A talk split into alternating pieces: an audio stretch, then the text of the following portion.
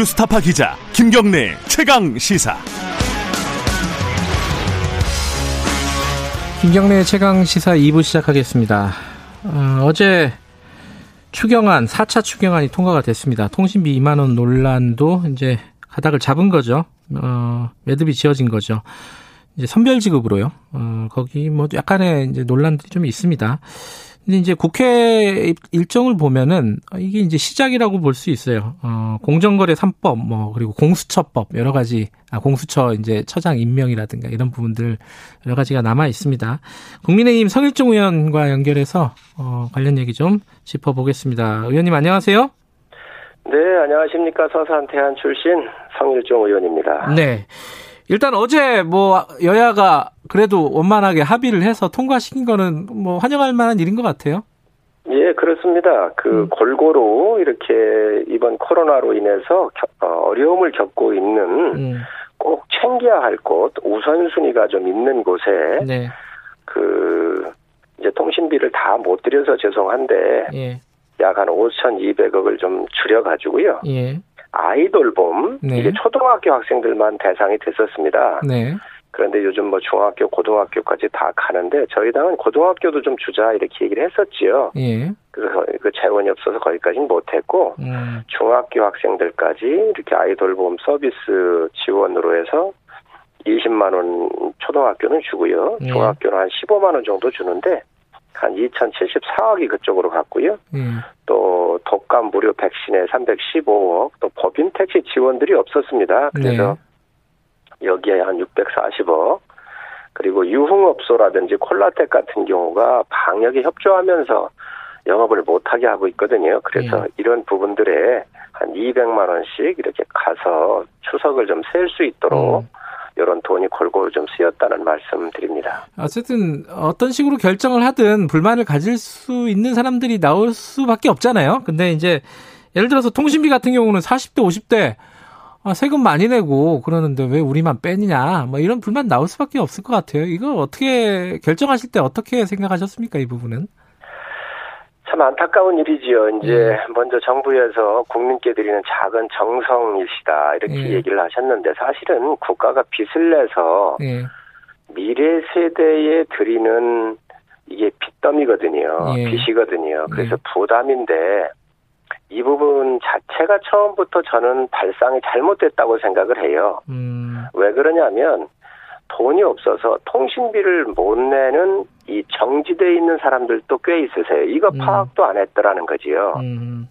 정부가 이 부분을 어, 주기로 하다가 보니까 우선 16세에서 35세 네. 또 어르신들만 이렇게 내기로 하다가 보니 원래 이런 예산을 쓰지 않았었으면 기대감이 없었었을 텐데 네. 이 조정을 하다가 보니 아무래도 30대 후반에서 40대, 50대 계신 분들이 이번에는 수혜를 못 받으셨습니다. 그래서 네. 상당히 죄송스럽게 생각을 하고요. 예. 그렇지만 국가가 이번 전액 다 국고에서 나온 게 아니라 채권을 발행해서 나오는 거기 때문에 네. 그래도 우리가 좀 국민 전체적으로 어려운 것부터 먼저 우리가 신경을 쓰다가 보니 예. 아마 수혜가 적게 된 겁니다. 좀 양해해 주시고 예, 예. 좀 힘든 분들에 대한 위로라 이렇게 생각해 주시면 좋을 것 같습니다. 룸사롱에 지원하는 거에 대한 반발도 일부 있는 것 같습니다. 이게 정서의 문제인데 어, 룸사롱이 그 지금 코로나 방역 기간에 호황이다 뭐 이런 기사들도 있었잖아요. 꼭 지원을 할 필요가 있었느냐 이런 지적들이 있는데 어떻게 보십니까?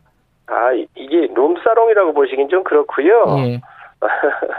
가서 이렇게 왜 카페 같은 데 있잖아요. 예.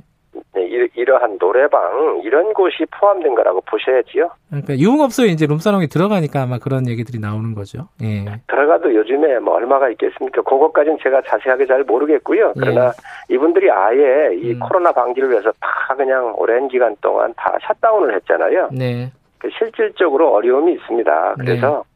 뭐 2만 원씩 가시는 이런 부분들에 대한 혜택도 이렇게 3, 40대, 50대 있겠지만 예. 정말로 이게 문 닫아 문을 닫아가지고 생계가 막막한 분들이 계시기 때문에 예. 우리 국민들께서 조금 좀 양해를 해주셔야 되지 않겠나 생각을 음. 합니다. 알겠습니다. 현안들 들어가기 전에 여기 잠깐 여쭤보죠. 그 추미애 장관이 법사위 회의장에서 마이크 꺼진 줄 모르고 뭐 어이가 없네 뭐 이런 얘기를 해가지고 좀 논란이 있었습니다. 어떻게 생각하십니까 야당 입장에서? 저는 추미애 장관께서 야당을 대하는 마음의 자세가 상징적으로 나타낸 그런 사건이라고 생각을 합니다. 네. 저 사람은 검사 안 하고 국회의원 하길 참 잘했어요. 네. 죄 없는 사람 여럿 잡을 것 어, 잡을 뻔했다. 잡았을 네. 것 그, 잡았을 것 같아요. 이렇게 네. 말씀을 하셨는데 이게 결론적으로 보면 국회의원이라고 하는 것은 국민들을 대표해서 선거에서 뽑아서 나간 사람들이기 때문에 네. 국민이 네. 묻고 싶어 하는 거고 네. 국민을 대리해서 회의를 하고 하는 건데 결론적으로 국민들한테 한 이야기나 다름이 없는 것이지요. 음. 오죽했으면 유인태 그 삼, 다선 의원을 하셨고 또 네. 국회 사무총장을 하셨고 민주당 출신이신 유인태 의원께서 어, 이, 저, 이 추장관, 이, 저, 청문회부터 잘못됐다. 낮은 자세로 하지 않는다. 이, 음. 그러니까 자꾸 이게 논란이 되지 않느냐. 음. 이런 오만과 독선에 대해서 이 국민들께서 상당히 그 좀 불만이시고 또 이렇게 추장관에 대한 질타가 이어지고 있는 것에 대해서 네. 이렇게 말씀을 하셨습니다. 그래서 제가 볼 때는 굉장히 적절하지 않았다 이렇게 음. 생각을 합니다. 알겠습니다. 어, 현안들 좀 여쭤볼게요. 공수처 개정안이 지금 상정이 돼 있습니다. 아, 어, 법사위에 올라가 있죠, 그죠?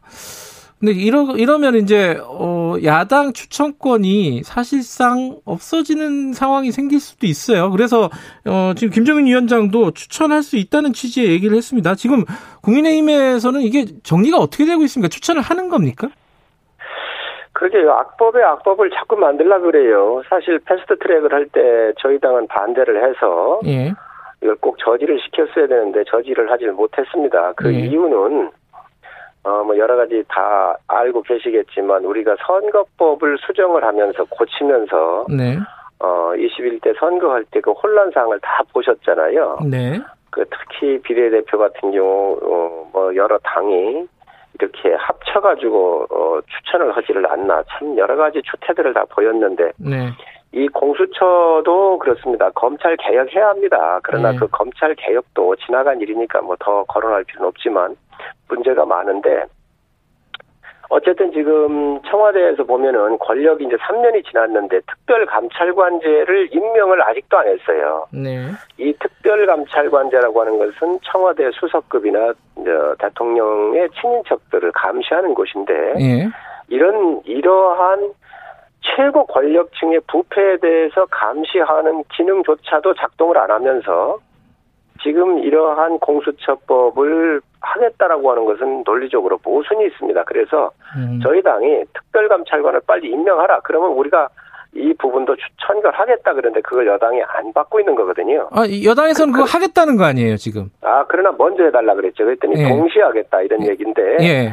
동시하자 그 얘기인데 어쨌든 순서적으로 보면 예. 특별감찰관을 먼저 하는 게 맞습니다. 음. 그런데 이제 여당이 이 어, 법도 지금 190석의 거대 여당을 갖고 있다가 보니까 예.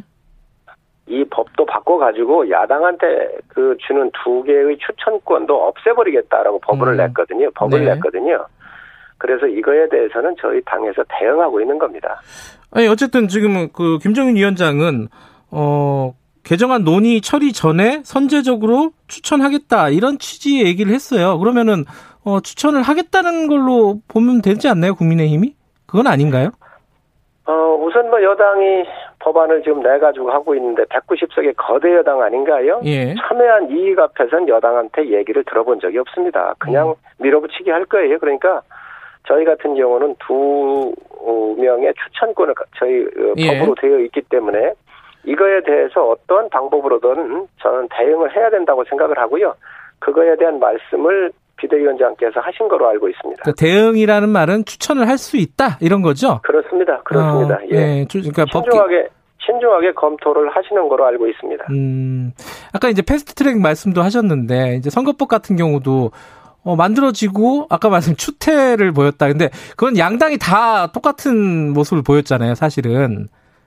그렇지요. 예. 양당이 다가 왜냐하면 여당이 밀어붙인 법에 의해서 어쨌든 그게 제도가 됐고 그 시스템화에서 선거를 치르려고 하다가 보니 여야가 그 잘못된 법에 의해서 추태가 나왔던 것이죠. 예, 그러니까 문제 민 아, 민주당의 논리는 이렇습니다. 그래서 법이 만들어졌으면 지켜야 되는 거 아니냐. 어 그래서 이제 공수처법도 어쨌든 만들어졌으니까 추천을 하고 그 추천해 가지고 그 안에서 이제 논, 논쟁을 하고 이렇게 해야 되는 게 아니냐. 이게 민주당의 논리지 않습니까? 어찌 됐든 네. 뭐 만들어진 법이라고 그래서 네. 우리가 지금 현재 다 완벽한 건 아니잖아요. 예. 그래서 두 명의 추천권을 야당이 갖고 있거든요. 네네. 그리고 저희 당이 저희 당이 지금 헌법재판소에 이 우연 심사를 청구를 해놨어요. 네. 그래서 저는 여당이 좀 천천히 우보말리의 심정으로 국가의 큰 틀을 음. 집권 여당답게 짜간다는 의미에서 볼 때에 예. 야당하고 충분히 협의를 하면서 가야죠. 너무 이렇게 서두를 사항이 음. 아니잖아요. 예. 그래서 그런 부분이 좀 안타깝다는 말씀을 제가 예. 드립니다. 어제 윤호중 법사위원장 더불어민주당 법사위원장이 11월 중에는 공수처장 임명까지 완료해야 된다 이렇게 얘기를 했어요. 11월까지요. 이 일정에는 그럼 어떻게 생각하십니까? 일정은?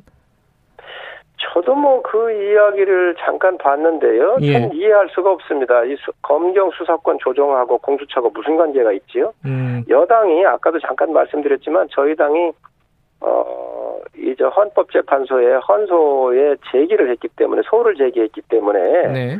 이런 것들이 나올 수 있도록 좀 기다려 주시고 네. 또 시간이 있으니까 그렇게 서두를 거 없겠다. 음. 그리고 그 국가라는 게 다 시스템적으로 움직이잖아요. 네. 그러니까 우선적으로 일의 순서로 보면 현재 재판 결과를 보면서 그 음. 결과에 따라서 어 이거를 추진해도 될 텐데 이렇게 네. 서두르는 것은 굉장한 저희가 있을 거라고 보여집니다. 음. 심판이 휘슬 불기 전에는 선수는 뛰어야 되는 거 아니냐? 뭐 이게 그런 얘기도 해요 일부에서는 어떻게 생각하세요? 아니 어쨌든 저 예. 저희 당이 우연 소송을 제기했잖아요. 예. 그러니까 그거 판단이 내려져야죠. 비디오 판독을 요청을 했으면 그 예. 비디오 판독을 정확하게 한 이후에 예. 요즘에 뭐 야구든 축구든 심판이 다시 그 판단을 하잖아요. 예. 그러니까 그거를 해주고 하면 되는 건데 예. 이 공수처라고는 굉장히 독소 조항이 많고 네. 대통령 중심제에서 권력을 더 강화시키는 기능이 있습니다. 지금 네. 대통령 권한이 너무 많은, 많아서 문제인데. 네. 그래서 이것을 좀 완화를 해야 되는 그 시대적인 명제 앞에 예. 지금 이 검찰을 무력화시키고 국가 기능을 다 허물면서 네. 이걸 가는 것은 문제가 있습니다. 그래서 좀 더 천천히 큰 예. 틀에서 이렇게 야당하고 협의를 좀 해주셨으면 좋겠는데 이렇게 빨리 서둘러서 안타깝습니다. 알겠습니다. 어, 9890님이 어, 청취자분이요.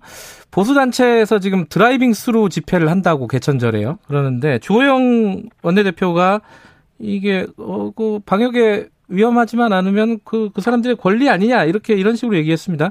여기에 대해서는 어떻게 생각하세요? 헌법상 집회 자유는 보장돼 있는 것이죠. 국민의 예. 가장 기본권이시지요. 예. 그래서 우리가 어, 사회적 거리 두기가 상당히 지켜지기 어려운 대규모 네. 집회 같은 경우는 국민 건강을 위해서 적극적으로 협조하고 네. 또 국민들께 호소를 하고 있습니다. 그러나 네. 이러한 정부 여당의 독주 그리고 실패한 여러 정책들 네. 이런 거에 대해서 국민들의 다양한 의견을 표출할 수 있고 네. 또 방역에 그렇게 큰 어, 방해가 안 된다고 한다면 네. 이러한 국민들의 의사 표시하는 것까지 막는 음. 것은 좋은 방법이 아니라고 생각합니다. 그래요. 그 김종인 비대위원장도 이제 집회를 좀 밀어달라고 호소를 한번 하신 적이 있잖아요. 그럼 좀 배치되는 거 아닌가요? 그러면? 아, 그 집회하고 드라이브 스루하고는 또 좀 차원이 틀리지 않겠어요? 다르다. 예. 예. 음, driving through 어, 이 정도는 먼저, 허용해야 된다. 예. 예, 먼저 집회는 음. 사람들이 이렇게 모여가지고 연설도 하고 네. 사회적 거리두기가 굉장히 어렵겠지만 네. 드라이브 스루야 뭐 차가 지나가면서 일정한 거리가 한 몇십 메다씩 되지 않겠습니까? 네. 그러니까 교통의 방해는 될 수 있겠지만 그분들이 예.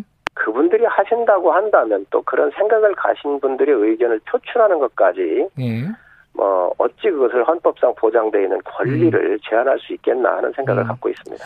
알겠습니다. 지금 어, 송일종 의원께서는 어, 정무위 소속이시잖아요. 예, 그렇습니다. 공정면제 3법을 직접 다루는 위원회 아닙니까, 그죠?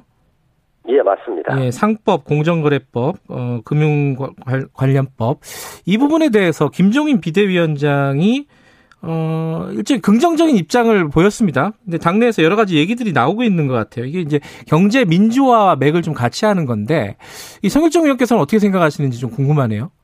두 가지만 바로 잡고 가고요. 예. 그 상법은 저희 소관이 아니고요. 네. 저희는 공정거래법하고 금융그룹 예. 금융그룹 감독법 이 두 가지가 저희 소관이고 예. 상법은 기재입니다. 예. 그다음에 또 하나 지금 공정경제 3법이라고 그랬는데 이 예. 용어를 좀 바꿔주셨으면 아, 경제 3법이 경제 3법이 맞습니다. 예예 예, 알겠습니다. 죄송합니다. 예. 예. 어, 그 위원님 생각은 어떠신지요? 예. 왜 그러냐면 이 저 공정경제 3법이라면 지금까지 다 불공정했다는 얘기거든요. 그거는 음. 아니고 시장의 기능을 하는데 그 네. 시장의 어, 시장이 100%다 해결할 수 있는 건 아니거든요. 네. 그래서 시장에서 해결하지 못하는 부분을 일정 부분을 보완을 하려고는 법이 이 경제 3법이에요. 예. 그래서 김종인 위원장께서 국가 경쟁력 강화 차원에서 예. 우리가 그 개혁하고 또 보완할 건 좀 보완하자 그런데 큰 틀에서는 맞는 이야기입니다. 예. 그러나 우리 기업들이 세계에 나가서 경쟁을 하는데 네. 이 경쟁력을 약화할 수 있는 독소 조항이 있다면 이것들은 저희가 분명히 문제를 삼아서 예. 조정을 할 것이고요. 예. 일감 몰아주기 같은 이러한 그 좀 안 좋은 그런 이, 이 저, 관행 같은 경우들은 예. 우리가 반드시 이번에 조정을 해서 음.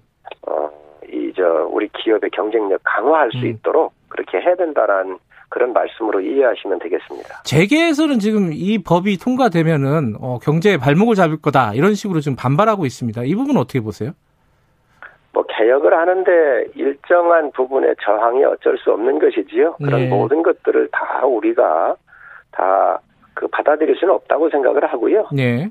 어 어쨌든 사익 편취, 일감 네. 몰아주기 같은 이런 일들에 대해서는 어, 중소기업을 중, 중견기업으로 음. 키우고 네. 중견기업을 대기업으로 키우는 것이 이 희망의 사다리를 놔야 합니다 경제에서. 음. 큰 틀에서는 동의하신다는 말이네요, 그죠? 그렇습니다. 음. 그래서 이러한 개혁적인 큰 틀의 방향은 네. 저는 가는 게 옳다라고 생각을 합니다. 근데 아까 의원님이 그 독소 조항은 좀 보완을 해야 된다. 수정을 해야 된다고 말씀하셨는데 대표적인 게 하나, 하나만 말씀해 주시면요. 예를 들면요. 아, 예를 들면 일감 몰아주기 같은 거 있잖아요. 예. 이런 것들이 지금 현재 그 대기업 중심으로 많이 이루어지고 이루어지고 있어서 공정거래법으로 예. 이러한 부분들을 우리가 좀 바꿔보자는 것이죠. 예, 아 그게 아니라 이제 법 자체에 문제가 있으면은 그거는 좀 수정을 해야 된다는 취지로 말씀하셨잖아요, 아까. 예, 예. 예. 어떤 부분에 문제, 독소 조항이 뭐가 있는지. 아, 그건 여러 가지가 있는데. 예, 대표적인 거 하나만 좀. 어, 예. 공정거래법 같은 경우를 이제 그 어, 지금 공정거래위원회에서만 전속 전속 고발권자 같은 그렇죠. 경우가 있어요. 예. 예. 이런 부분들에 대해서 독소 조항이 없는지를 보겠다는 겁니다. 음, 그러니까 그, 그, 전속 고발권을 이제 푸는 거잖아요. 지금 법은. 예, 네. 예. 그런데 그게 풀어졌었을 때 예. 과연 어떤 게 유리한지 불리한지 음. 또 기업의 그 옥죄기 옥죄일 수 있는 네. 더 그물망이 더 촘촘하게 더 옥죄갈 수 있는지 네. 이런 것들이 어, 세계로 나가서 경쟁을 할 때에 네. 우리 기업들한테 허들이 되지 않는지 이런 네. 부분들은 저희가 좀 세밀하게 볼 필요가 음. 있다라고 생각을 합니다. 마지막으로 하나만 여쭤보겠습니다. 박덕흠 의원 논란, 어, 이해충돌 논란인데 이 부분 좀 시끄럽습니다. 이 당이 진상조사위를 꾸리기도 했고요. 어떻게 처리를 해야 된다고 보십니까? 어, 우선 어제도 KBS에 우리 김종민 최고위원하고 민주당에 예. 나가서 얘기를 했는데 뭐 증거가 있는 건 아니고 정치적인 공세다 이렇게 얘기를 하더라고요. 예. 어, 저는 정치적인 공세할 수 있다고 생각을 합니다. 예. 왜 그러냐면 이런 부분에 있어서는 정치적인 판단을 했었어야 되고요. 예. 또 본인께서 박정크 의원께서 건설 회사를 하고 계시기 때문에 네. 어, 이해 충돌에 관련되는 이런 부서에는 가능하면 안 가는 게 음. 맞았다라고 생각을 합니다. 네. 그래서 그에 대한 정치적인 책임이나 도덕적 음. 책임은 분명히 져야 한다고 생각을 하고 있고요. 예.